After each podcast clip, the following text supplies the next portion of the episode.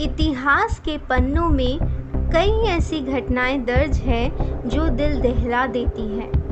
भारत में जहाँ बड़ों का सम्मान, छोटों से प्यार और हज़ारों मनमुटाव या कहा सुनी के बाद भी एक ही छत के नीचे साथ रहने की प्रथा रही है, वहीं दूसरी ओर कई ऐसी घटनाएँ घटी हैं जहाँ अपनों ने ही अपनों की जान ले ली।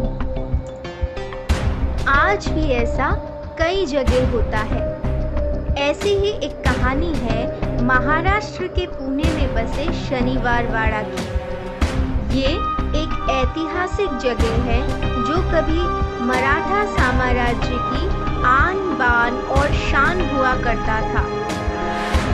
पर 246 साल पहले यहाँ कुछ ऐसा हुआ जिसके किस्से यहाँ आज भी सुनाए जाते हैं।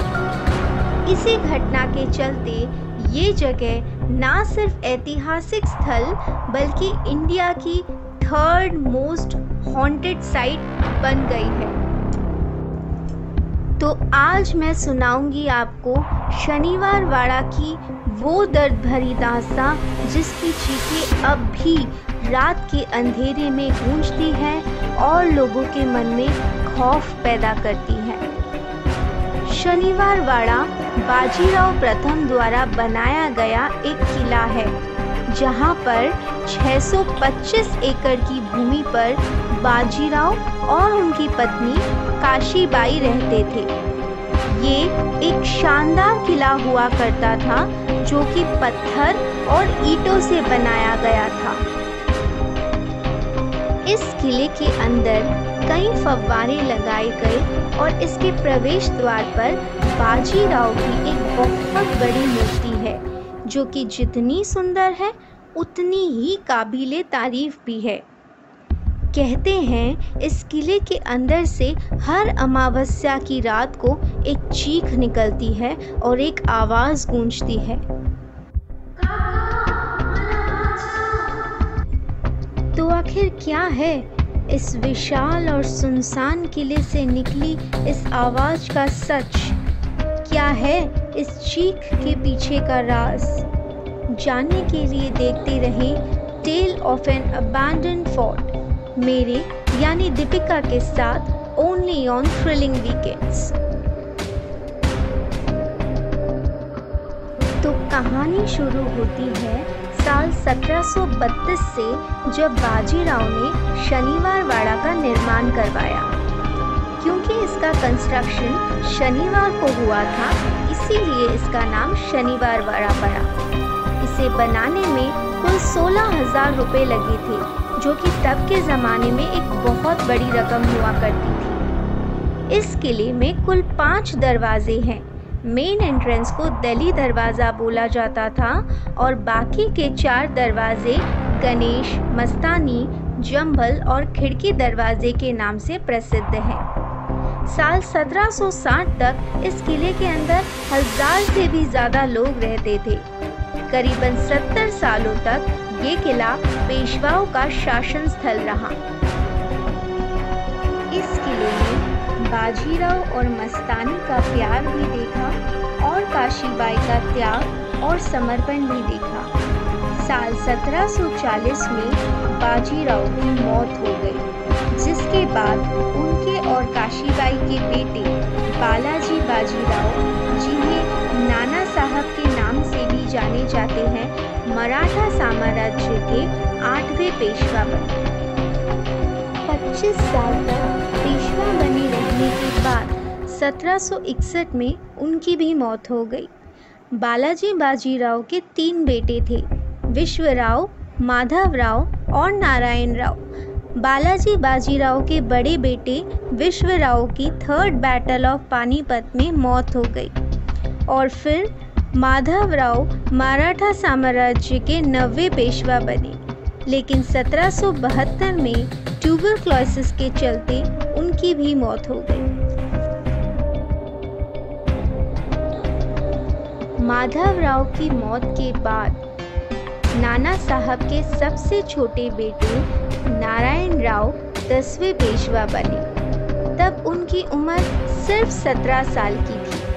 पर ये बात नाना साहब के छोटे भाई रघुनाथ राव को रास नहीं आई। रघुनाथ राव के मन में सत्ता पाने की भूख थी। इसी भूख या लालच के चलते उसने कुछ ऐसा किया जिस हरकत ने रिश्तों की नींव हिला दी। नारायण राव भी अपने चाचा को कुछ खास पसंद नहीं करता था, क्योंकि वो जानता था कि उसके चाचा ने कई बार उसके बड़े भाई माधव राव की जान लेने की कोशिश की थी।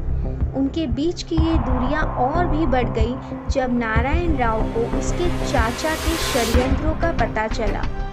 तब उसने अपने ही चाचा को घर में नज़रबंद कर दिया। नारायण राव के इसी कदम ने उसकी जान ले ली। रघुनाथ राव को बंदी बना लेने के कारण उनकी पत्नी आनंदी बाई गुस्से से लाल हो गई। और गणपति विसर्जन के दिन गर्दिश शिकारियों के हाथों नारायण राव को मरवाने का प्लान बनाया। 30 अगस्त 1773 की रात को कुछ शिकारी गर्दी अपने मुखिया सुमेर सिंह गर्दी के पीछे किले में घुसे और एक सिपाही को मारते हुए सीधा नारायण राव के कमरे में घुस गए। नारायण राव को पता चल गया कि उनकी जान खतरे में है और वो सीधा कमरे से बाहर अपने चाचा की ओर भागा और ज़ोर ज़ोर से चिल्लाने लगा, काका, माला वाचा मतलब चाचा, मुझे बचाओ।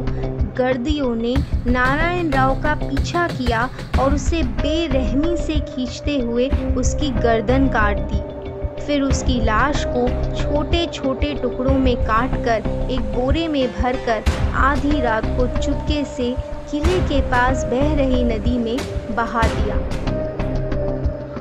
बहुत से लोग इस जगह पर घूमने आते हैं, क्योंकि ये भारत की हॉन्टेड जगहों में काफ़ी मशहूर है।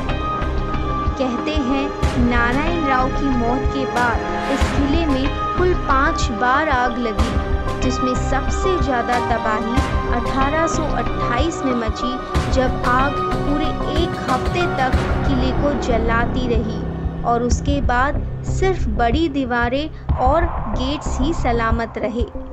तब से लेकर आज तक ये किला वीरान और सुनसान पड़ा है। वहाँ आसपास रहने वाले लोग बताते हैं कि नारायण राव की आत्मा हर अमावस्या की रात को किले के अंदर से चिल्लाती है और लोगों से मदद मांगती है। इस किले की हर दीवार नारायण राव की मौत को बयां करती है। यहाँ दिन के उजाले में कई लोग आते हैं, पर शाम ढलने के बाद सन्नाटा छा जाता है। इस डरावनी किले के पास से गुजरते हुए कई लोगों ने सुना है। कहते हैं, जिनकी ख्वाहिश अधूरी रह जाती है, उन्हें मरकर भी शांति नहीं मिलती। हम ये तो नहीं जानते कि क्या सच में नारायण राव की आत्मा आज भी किले के अंदर भटकती है या नहीं, पर उसकी दर्दनाक मौत बहुत कुछ बयां करती है। इस किले ने प्यार भी देखा, समर्पण भी देखा, रिश्तों को बिखरते भी देखा और अपनों के खून से खुद की प्यास बुझाने का साक्षी रह चुका ये किला पुणे की भीड़ भाड़ में एकांत में खड़ा है और मानो जैसे पूछ रहा हो, क्या आप मेरी कहानी सुनना चाहोगे? और अगर आपको आज का वीडियो अच्छा लगा हो और इसकी कहानी अच्छी लगी हो तो प्लीज़ इस वीडियो को लाइक और शेयर ज़रूर करें। आपके कमेंट्स और सजेशंस का मुझे इंतज़ार रहेगा। तो आज के लिए इतना ही। फिर मिलती हूँ आपसे अगले हफ़्ते एक नई रोमांचक कहानी के साथ। Keep loving stay connected bye bye